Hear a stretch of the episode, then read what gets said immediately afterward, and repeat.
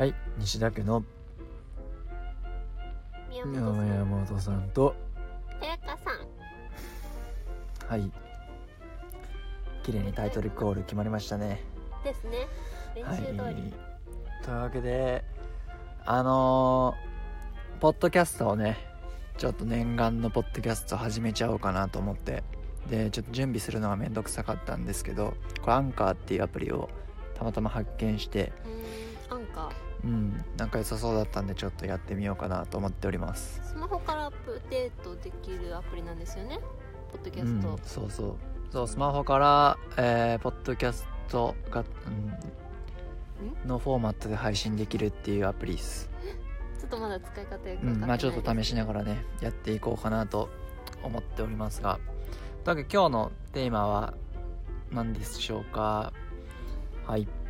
今日のテーマはですね皆さん他人と24時間一緒にいたことがありますかというテーマです。これはですね今私たちはオーストラリアに住んでいてですねあのバンライフという、まあ、車に住んでいる生活をしておるわけですがまあこれがですね夫婦でしてるわけです。宮本さんと、えー西田さんが彩香さんがしてるわけですね。これがですねこう24時間一緒に今いるわけですよ。車で移動しながらあの旅しているわけなので。でまあ仕事はリモートワークウェブエンジニアで仕事はしているわけなんで。で日中はまあ、えーライブラリーとかあとカフェとかに行ったり、まあ、カフェといってもマックダノーなことが半分以上なんですけど、まあ、まあどこに行くにも2人一緒にいるんですよね。ですね。まあこれがですねどうですか？そういう生活。今まで経験あります？彩香さん。ないです。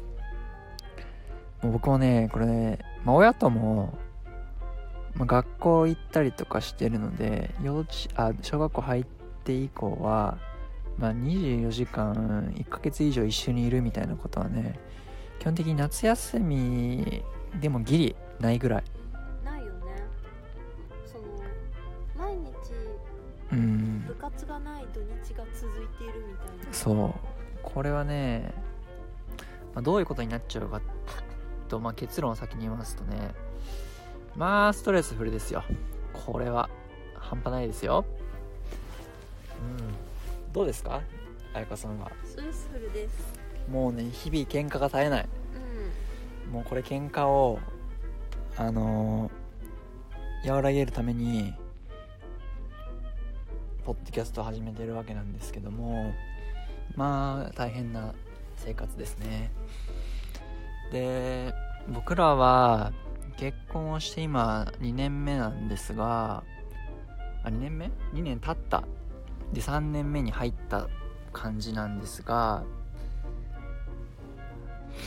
最初の1年間は、えー、と千葉と東京の、まあ、遠距離でも、まあ、2時間3時間ぐらいの距離かな？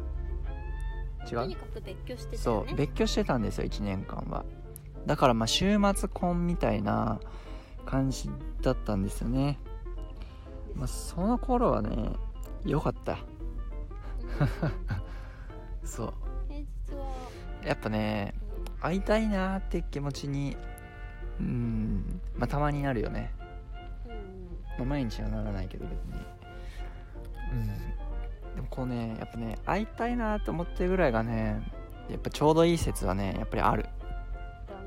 これね毎日いるとねいあのいお互いの嫌なとこしか目がつかないと言いますかるのが当たり前になってるからねでプラスあの何が一番大変かっていうと、まあ、僕が仕事したいと思った時に相手はのんびりしたいって思ってると両立できないっていうね特にバンライフだと。うんそれ結構あるね。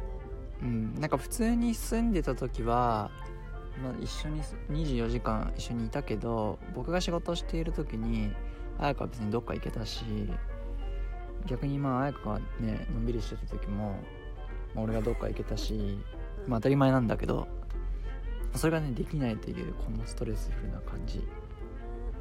うんまあそう生活のリズムが合わない、まあ、夫婦なんてね合わないよこれは。っていう3ヶ月2ヶ月かうんうん間ですよね。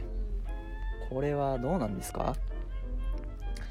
大変だよね。なんか謎の試練って感じうん。まあそう考えるとやはりこう夫婦が他人であるということをこれね他人じゃなくても無理だと思うよ親でも。ああそうだね。うん。うん。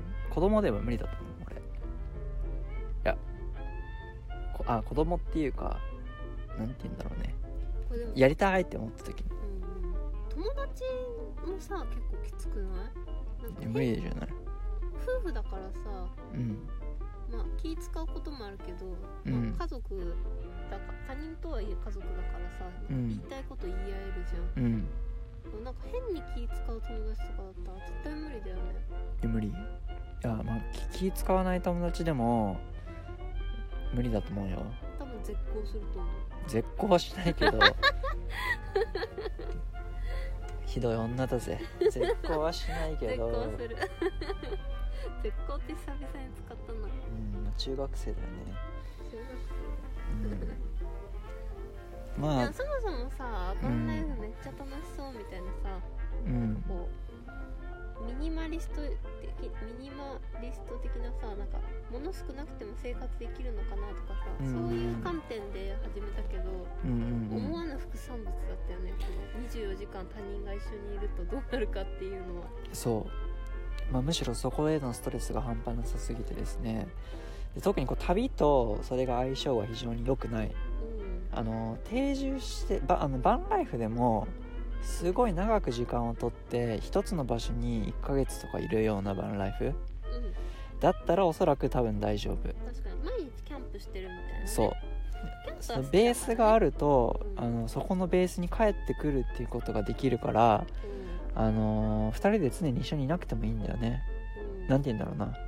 その時間がね同期的になっちゃうんだよねどうしても。ずっと一緒にいると。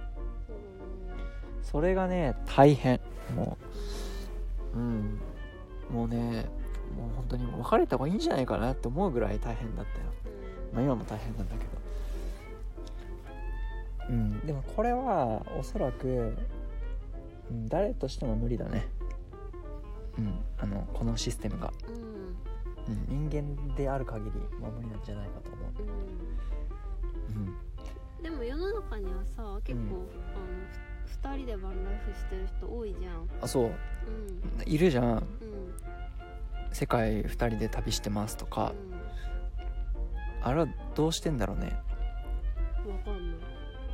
ちょっとわかんないから確かに終わっちゃうからちょっと調べてみようか確かに。あれはどうなってるの？ななんかあの我々いろいろブログとかインスタとかまあインスタは見てるけどうん。他のカップルがうん。のコンテンツあんま見たりしないじゃないですか。あそうなの？あインスタでは見てるけどうん。なんかブログとかよく読まないし、うん。なん結構いるじゃん。あのまあね。旅しながら。いるね。なんだっけあれ。ドローン飛ばしてる、撮ってる人とかさ。うんコンテンツとしては全然あるよね。そうだね。うん。あの人たちは喧嘩はまあ絶対100%してるよ。絶対。あのねうん。基本的にバンライフはこうすごいかっこいいところだけを切り取ってみんな発信してるからうん。基本よく見るとこれ同じ日に撮っただろうみたいな写真いっぱいあるからね。うん。あとそうバンライフはそんなおしゃれ写真は気合を入れて撮らないともう100%撮れないっていう、まあ、これですよ。あのー本当にねあれは切り取られてますからね。気をつけてくださいよっていう話ですよ。まあ、別に気をつける必要はないんですけど。あまあちょっと弁解だ弁解というか一応バンライフのいいところも一応ね多分言っといた方がいいよ。うん。彩香さん。ちょっと宮本さんはか喋りすぎてるから。えないの？いやいっぱいあるよ。え？いっぱいあるよ。何？うんなんだろうね。出てこないじゃ家賃がかかんない。んうん。家賃はかかんないよ。でも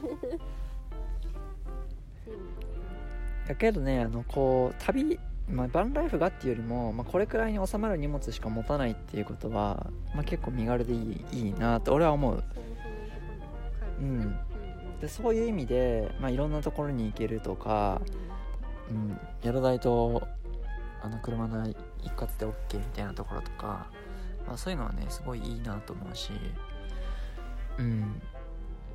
まあ、あとなんかオーストラリアはバンライフしてる人が多いからちょっと君のセットアップ見せてくれよみたいな人がたまに現れるよね。あだねこの間もなんか急に車の中勝手に入ってきたし、ね。なんか入ってきた。ねうん。入っていい？とか言っていい。あいいよいいよしか言えないちょっと立てるかな立てるかなとか言って急に入ってきたしね。うん。まあそう、うん、バンライフしてる人は多いよね。うんオーストラリアは。うん知ってる人もいるししたいと思ってる人も多い。うん。うん。うん。なんか買おうと思ってるんだみたいなね人も多いしね。レンタでやってる人も結構いるもんね。おいおい。まあそういうレンタカー会社もあるしね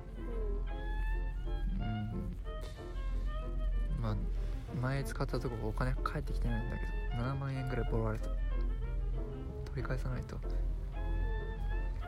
まあいいや。これさあと何分ぐらいのコンテンツにしようか。今ね12分。11分半。15分ぐらいじゃない？じゃあワンターム15分でこれから長いかな。まあ15分でやっていきましょう。うんじゃあ今日のじゃあ一旦